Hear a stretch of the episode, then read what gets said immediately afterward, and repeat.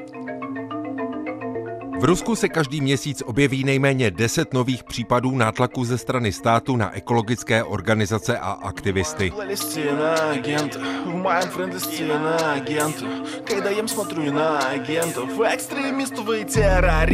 Ti jsou za svou činnost ve prospěch ochrany přírody fyzicky napadáni, trestně stíháni, dostávají vysoké pokuty a v Rusku se taky zase začal objevovat institut nucené hospitalizace v psychiatrických léčebnách. Environmentální hnutí má v Rusku velkou tradici. Nejpozději od nástupu Vladimira Putina k moci se ale musí vypořádávat jednak s rozsáhlou deekologizací, tedy progresivním oslabováním různých pravidel týkajících se ochrany přírody, a pak taky s neméně rozsáhlými represemi, které na ekology dopadají podobně jako na další části občanské společnosti. To vše ve jménu ekonomických zájmů, které jsou v Rusku zvlášť úzce propojené se státní mocí.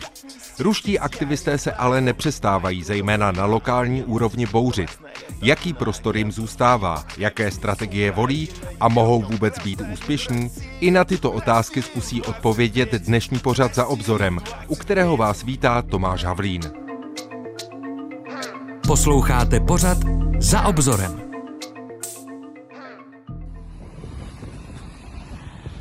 Они просто ужасают. Огромная куча мусора, ничем не защищенная, с которой течет фильтрат. Je to prostě děsivé. Obrovská hromada odpadků, ničím nechráněná, ze které vytéká odpadní voda. Samozřejmě, že plánujeme další akce. Budeme znovu blokovat silnice, natáčet videa. Nevím ještě, na koho dalšího bychom se měli obracet. Musíme to promyslet. Protože my máme opravdu obavy. Bojíme se o zdraví našich dětí, které to musí dýchat. Říká paní Natália Garia Jájevová, která se narodila v Čerepovci mezi Moskvou a Petrohradem, v 90. letech se ale přestěhovala s rodiči na jich na Kubáň do města Poltavskaja.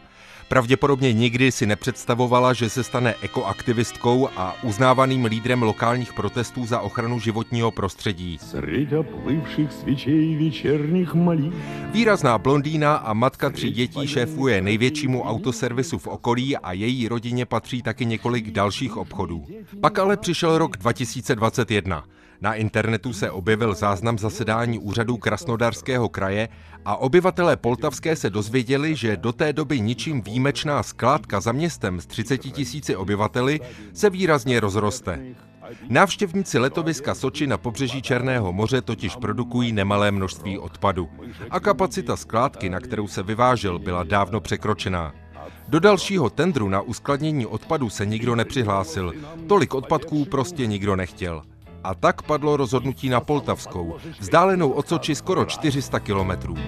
I kružil naše головы запах борьбы. Со страниц пожелтевших слетая на nás. Způsob, jakým se obyvatelé Poltavské o rozšíření skládky dozvěděli, tedy v podstatě náhodou, není podle Vitalie Servětnika ze skupiny pro environmentální krizi, zkráceně EKG, v Rusku ojedinělý.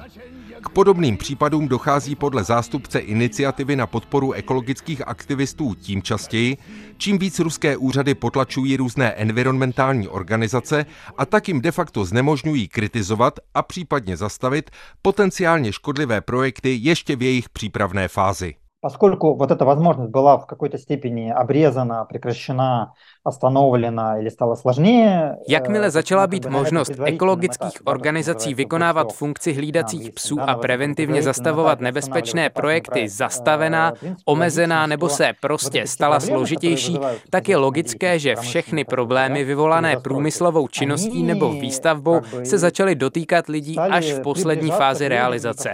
Pokud se nedaří zastavit nějaký projekt ve chvíli, kdy je ještě možné posuzovat jeho dopady na životní prostředí, tedy tedy provádět to, co se anglicky nazývá Environmental Impact Assessment, tak stále častěji dochází k případům, kdy lidé najednou uvidí u sebe na dvoře nějaký buldozer nebo traktor, který začíná kácet les. Ti lidé vejdou ven a ptají se, co se děje. a říkají, že se jim nelíbí, že jim tam kácí, ale druhá strana řekne, no my už všechna povolení máme a začínáme pracovat. Lidi říkají, ale ale nás se nikdo neptal, my o tom nic nevíme, my to tady nechceme. Takhle začne odpor, lidi začnou zkoušet tu stavbu zastavit, policie nejčastěji podporuje stavaře na místo občanů, stavební společnosti navíc často přivádějí různé soukromé bezpečnostní agentury, ty se také potýkají s aktivisty, represe dopadají nejčastěji na aktivisty. Ti dostávají pokuty nebo je zadržují. Stavebním společnostem nebo bezpečnostním agenturám toho moc nehrozí. Давлению подвергаются активисты, штрафуют или арестовывают активистов, а не эти компании или, или частных, частных охранников. Taky do města Poltavskaja jakoby se vrátil duch starých kozáků, jejichž povstání carská a sovětská moc museli několikrát potlačovat. Místní lidé se po zveřejnění informací o rozšíření skládky mobilizovali znovu. Do celonárodních zpráv se jim podařilo dostat hlavně letos v Dubnu. Na několik dní tehdy zablokovali jednu z hlavních ulic města a zároveň příjezdovou cestu ke skládce, po které podle nich tou dobou projíždělo denně nejméně 80 popelářských a jiných nákladních aut naložených odpadky. Podle serveru OVD Info nejméně v jednom případě začal nákladní automobil najíždět za přihlížení kolem stojících policistů do protestujících. Nikdo neutrpěl vážnější zranění, ale jedna starší žena omdlela naší svalkou my boремся dva года. S naší skládkou bojujeme už dva roky. Dosáhli jsme toho, že na ní nebyl navezen odpad z bělorečské zóny. Jedná se o odpadky ze Soči a Tuapse, což je čtyřikrát až pětkrát větší objem, než který se nyní na skládku vozí. Zpráva Krasnodarského kraje už přeorganizovala územní plán s ohledem na to, že tento odpad bude přicházet k nám. My jsme proti tomuto záměru důrazně protestovali. Podařilo se nám toto rozhodnutí zrušit a odpad se sem nedostal. My добились отмены этого решения, сюда этот мусор не поехал. Popisuje Natalia Garjajevová dílčí úspěch, kterého se hnutí místních občanů podařilo dosáhnout. Žádné velké uspokojení to ale nepřineslo. Na skládku v Poltavské se totiž začal svážet odpad z jiných okolních regionů a prout nákladních aut, kvůli kterým už některým domům u silnice podle místních obyvatel popraskali zdi, se příliš nezmenšil. Letos v létě se navíc objevil další pokus, v tuto chvíli 9 hektarovou skládku zvětšit a to víc než dvojnásobně. Za poslední dva года мы не дали возможности расшириться полигону. Za poslední dva roky jsme nedali skládce možnost se rozšířit. Měli v plánu přičlenit k ní další pozemky ještě blíž k naší obci. Dokonce v červenci letošního roku, není to tak dávno, byl přijat nový územní plán odpadového hospodářství, který potvrdil záměr přidat k naší skládce 14 hektarů. To znamená výrazné zvýšení její kapacity. Velmi jsme se proti tomu bránili. Opět jsme psali dopisy, že předseda okresu slíbil, že skládka se už k obci přibližovat nebude. Tak jak je možné, že přijímají takový územní plán? Jediná odpověď, kterou jsme dostali, byla, že investor od záměru rozšířit skládku neustoupil. A tak ten územní plán schválili. Na što nám prostě odpověděli, naměření investora odkazat od rozšíření poligona zajavleno nebylo. Vůdkyně místních protestů žije asi 3 kilometry od samotné skládky. Zápach podle ní proniká až k ním domů. To je podle Natálie Garjajevové samo o sobě nepříjemné. Není to ale hlavní důvod, proč jí asi 15 metrů vysoká a 6 metrů podzem zasahující hora odpadků vadí. Krasnodarský kraj je úrodná oblast, ve které se vypěstují asi tři čtvrtiny celkové produkce rýže v Rusku. Stovky hektarů rýžových políček jsou i v bezprostřední blízkosti skládky. Zavlažují je kanály protékající sotva 20 metrů od skládky. Ta sama se rozkládá v bývalém korytu řeky. Krasnodarský soutloni potvrdil, že v půdě u ní je víc než 30krát překročen výskyt rtuti a víc než dvakrát výskyt arzénu. Vymývání odpadu ze skládky je rizikem i pro širší okolí. My vše naše stanice nachodíme v zóně podtoplení. Všechny naše vesnice jsou v záplavové zóně. Je to oblast pěstování rýže, to znamená, že všude je voda. My máme vodu v našich zahrádkách tak do půly lítek a přitom tato skládka je v naší zóně bez jakéhokoliv technologického řešení. To znamená, že soud prokázal, že skládka nemá žádný systém sběru výluhů, žádný systém sběru bioplynu. Soud nařídil majitelům, aby zabránili kontaminaci vodních ploch, ale oni rozhodnutí nesplnili a tak jim soud dokonce prodloužil lhůtu do roku 2026. Takže ještě další roky můžou dál kontaminovat vodu. Je to vážně absurdní. Ta podzemní voda teče do našich zahrádek, kde pěstujeme zeleninu, ovoce, máme tady malá hospodářství. Obyvatelům ulice, která je blízko skládky, voda ze studny otrávila husy. Ze skládky je opravdu tak 20 tisíc kubíků výluhů ročně. To je minimální objem otrávené kapaliny, kterou odpad uvolňuje a který se dostává do podzemních vod. Zemlu v podvodné tečení, to jest v gruntové vody. Ruská sociologická agentura Levada vydala před časem průzkum, podle kterého ekologické problémy zaujímají nejvyšší místa na žebříčku záležitostí, na kterých Rusům záleží a které je trápí. Ochrana přírody má podle Vitalie Serevětníka z nevládní iniciativy Skupina pro environmentální krizi pro ruské obyvatelstvo velkou hodnotu. A to je podle něj taky důvod, proč se tolik obyvatel Ruska zapojuje do ekologických iniciativ a protestů, a to i přes represe a vojenskou cenzuru, která v Rusku vládne od invaze na Ukrajinu. Pro mnoho lidí je přitom podle Serevětníka často bližší košile než kabát.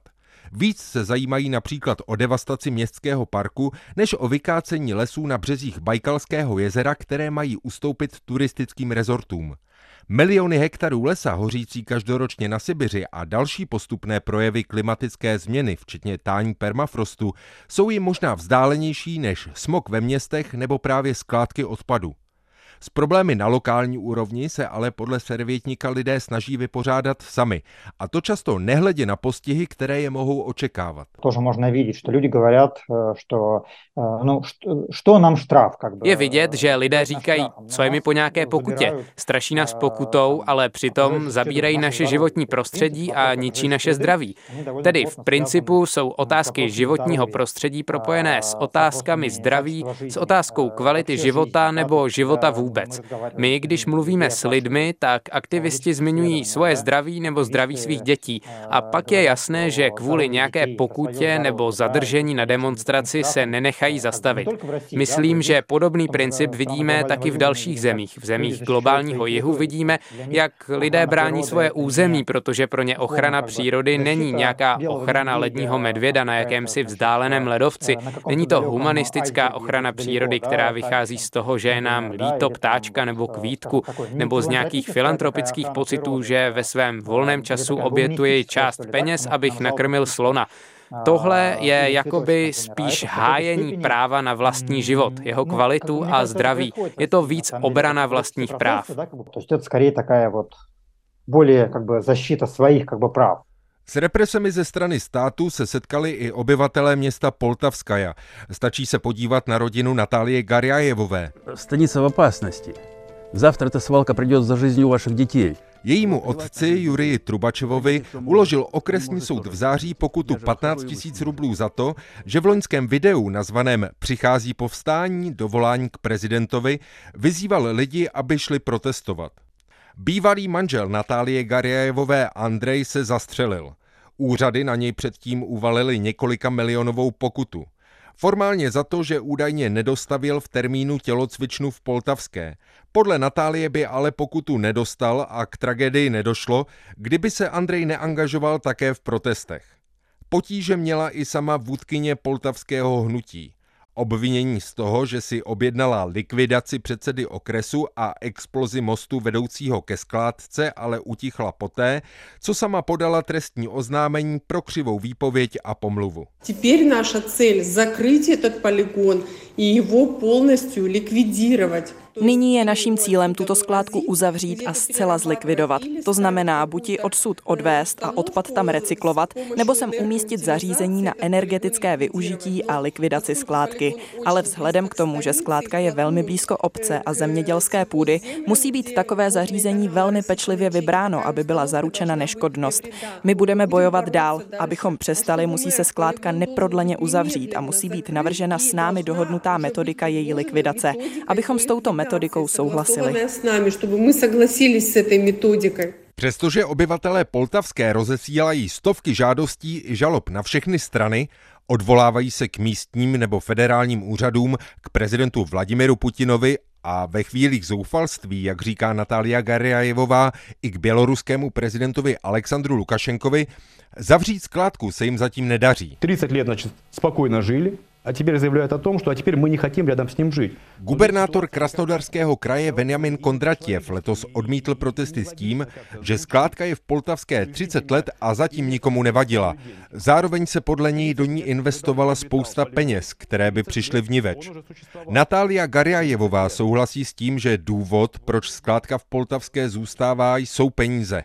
Nemyslí si ale, že ty investované, ale spíš zisky plynoucí z uskladňování stále většího množství odpadu. Хотя на нас идет очень жесткая травля, вплоть до того, что Э, můj bivší muž zastřelился na počvě od всего этого. To, že jsme neustále a velmi tvrdě postihováni, dokonce tak, že můj bývalý manžel se kvůli tomu všemu zastřelil, taky u nás byly domovní prohlídky a neustále jsme pokutováni a vystavováni dalšímu nátlaku, to znamená, že ze skládky má někdo hodně peněz. Ale chápu, je v pořádku, když vydělávají na korupci na stavbách silnic nebo když berou výpalné, to je jedna věc, ale když otravují naše děti, tak se s tím nemůžeme smířit. Když oni tráví našich dětí, lidí, s tím nelze mírиться. Jak rekapituluje server OVD Info, skládka ve městě Poltavskaja se skutečně objevila už někdy v 80. letech minulého století. Jenže tehdy byla mnohem menší a podobných skládek bylo v okolí asi 150. V roce 2012 pak vznikla soukromá společnost, kterou založili příbuzní, bratr a dcera okresního předáka Jurie Vasina. Jejich společnost získala od okresu do pronájmu pozemek skládky a o rok později taky licenci, podle Natálie Garjajevové nelegálně, protože skládka nemá žádné technické náležitosti.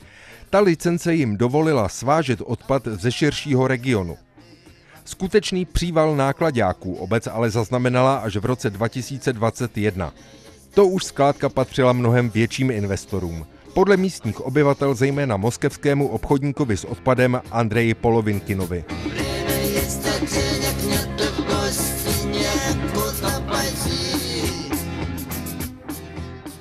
Na podobných případech je podle Vitalie Servětníka ze skupiny pro environmentální krizi možné sledovat úzké propojení ekonomických zájmů a státem monopolizovaných prostředků násilí, které je typické pro současné Rusko. V Evropě je to druhá historie. Ne to, že my любим очень idealizovat Evropu, protože my vidíme, co происходит v Germánii, například. Да? V Evropě je to jiný příběh. Nechci si Evropu idealizovat, protože tam taky vidíme nedobré tendence. Jako když hnutí poslední generace v Německu chtějí prohlásit za extremisty teroristickou organizaci. To se trochu podobá Rusku. Ale celkově různé instituce v Evropě povětšinou fungují a s Ruskem se to srovnat nedá, protože tady v podstatě neexistuje právo a represe jsou mnohem větší. Pokud bychom se srovnávali se zeměmi globálního jihu, například Jižní Ameriky nebo jihovýchodní Asie, tak tamní kolegové, aktivisté za ochranu území a práva původních národů nám zase říkají, nás nestíhají ani nám nedávají pokuty jako u vás, nás rovnou zabíjejí. Represe tam vykonávají v podstatě různé paramilitární skupiny, protože stát není tak silný, je spíš slabší než biznis. И здесь мы, конечно, видим, что особенностью некой российской является связь бизнес-интересов с государством. Ruským specifikem je propojení zájmů biznisu se státem. Oligarchové místní, regionální nebo federální mají zájem na těžbě nerostných surovin, vykácení lesa nebo zástavbě cených přírodních oblastí a to jde skoro vždy ruku v ruce s nátlakem ze strany státu. Ekonomické zájmy v Rusku jsou vždy těsně spojené se státem a ti, kdo zastávají úřady, se často projevují jako zástupci obchodních zájmů zájmů. Vůči ekologům se pak neuplatňují represe proto, že by požadovali víc demokracie, ale proto, že jim brání vydělávat, obohacovat se, proměňovat společné přírodní zdroje v soukromý profit, soukromé vlastnictví. Demokracie, потому что они мешают зарабатывать, обогащаться, превращать общие природные ресурсы в частные, частную прибыль, в частные руки. Tradice environmentálního hnutí v Rusku by vydala na samostatný pořad. Hlasitým se stalo hlavně koncem 80. let minulého století během tzv. perestrojky, kdy po havárii jaderné elektrárny v Černobylu úspěšně mobilizovalo proti výstavbě dalších reaktorů, například v krymském Kazantypu. Ekologické hnutí se do jisté míry stalo i zásobárnou postsovětských politiků. Opoziční lídr Boris Němcov, zastřelený v roce 2015 v Moskvě, si získal nejdřív renomé jako předák protestů proti výstavbě jaderné teplárny v Nižním Novgorodu. Od nástupu Vladimira Putina k moci v roce 2000 čelí ale ruské environmentální hnutí podle Vitalie Serevětníka dvěma poměrně nepříznivým trendům. První trend je takový как бы тренд на дерегулирование, деэкологизация, мы это называем. Ten první je ve smyslu deregulace, nebo my říkáme deekologizace Ruska. To znamená oslabování normativů vztahujících se k ochraně životního prostředí. Když Putin přišel k moci, tak jeden z prvních dekretů, které vydal, byl dekret o likvidaci státní komise pro ekologii, GOSKOM. To byl nezávislý samostatný orgán na ochranu životního prostředí, který měl docela rozsáhlé pravomoce. V prvních měsících Putinovy vlády byl tento orgán zlikvidován a jeho pravomoci byly rozděleny mezi další instituce. Oslabování ochrany životního prostředí se vždy ospravedlňuje různými ekonomickými důvody. Po roce 2000 nutností nastartovat ekonomiku. Pak přišla ekonomická krize v roce 2008 potom sankce v roce 2014, pak COVID, potom sankce za vtržení na Ukrajinu. Pořád je nutné oslabovat různé ekologické normativy, aby se biznisu vedlo lépe. Rozumí se, že všechny tyto kroky vyvolávají ekologické problémy a spolu s tím také ekologické konflikty. Ekologickým konfliktem, vzniknovení ekologických problém i konfliktů okruh těch problém.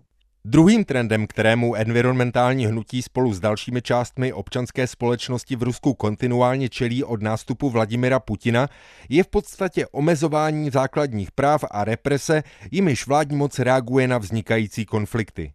Jejich předstupněm je podle Vitalie Serevětníka z iniciativy pro environmentální krizi depolitizace environmentálního hnutí i občanské společnosti vůbec как бы разных прогосударственных движений наши, например. Zakládání různých provládních organizací, jako byly například naši, to vše vyplývá z obav z politizace veřejnosti. Tak se začaly objevovat i různé ekologické organizace. Po roce 2004 to byl jasný signál. Můžete sázet stromky, můžete sbírat odpad, pomáhat vládě v tom, co vláda neumí nebo nechce dělat. Pomáhat vládě je možné, ale kritizovat, zabývat se záležitostmi vládní politiky, například například politikou využívání přírodních zdrojů, to nesmíš, to je politika. Odtud už zbýval jen krůček k rozdělení na žádoucí a nežádoucí organizace.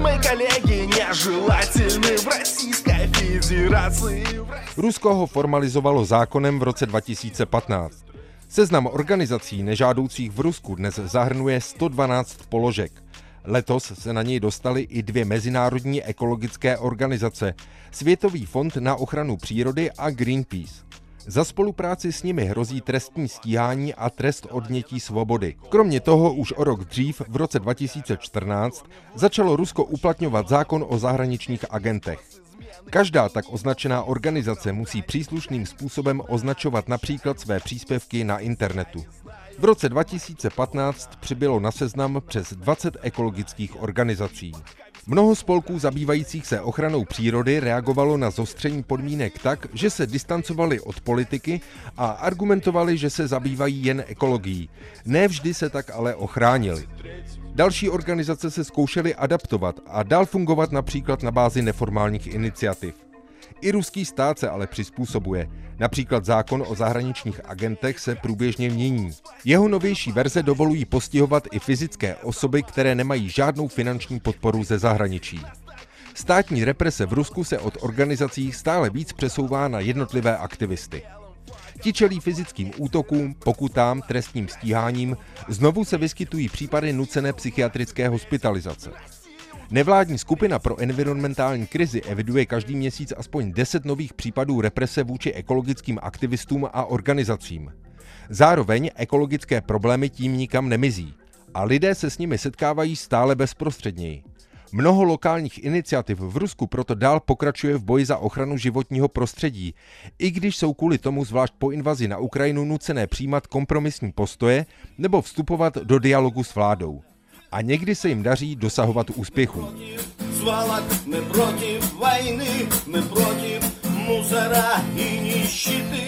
Takovým nejznámějším případem úspěchu je zablokování projektu skládky na pomezí Archangelské oblasti a republiky Komy v roce 2018. Podle Vitalie Serevětníka je ale vlastně nakonec skoro jedno, jestli iniciativy místních obyvatel bránících životní prostředí dosáhnou úspěchu. Jestli protest ekologicky побеждает или не побеждает, это, это как бы выгодно для гражданского общества в целом. И для Ať už ekologický protest zvítězí nebo ne, je to užitečné pro občanskou společnost a demokracii v Rusku. Protože pokud lidé nezvítězí a jsou utlačovaní, tak říkají, že moc na ně vyvíjí tlak, místo aby reprezentovala jejich zájmy a začnou se zabývat většími systémovými otázkami.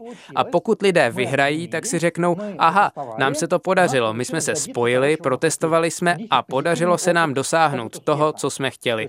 To je pozitivní zkušenost úspěchu. Lidé tak poznávají, že pokud se lokálně organizují a něco požadují, tak se jim to může podařit. To je pro demokracii vždy velmi prospěšné. Uzavírá Vitalij Serevětník z iniciativy Skupina pro environmentální krizi pořad za obzorem, který se dnes věnoval ekologickému hnutí v Rusku. Pořadem vás provázel Tomáš Havlín, který vám též přeje příjemný poslech dalších pořadů na vlnách Českého rozhlasu Plus.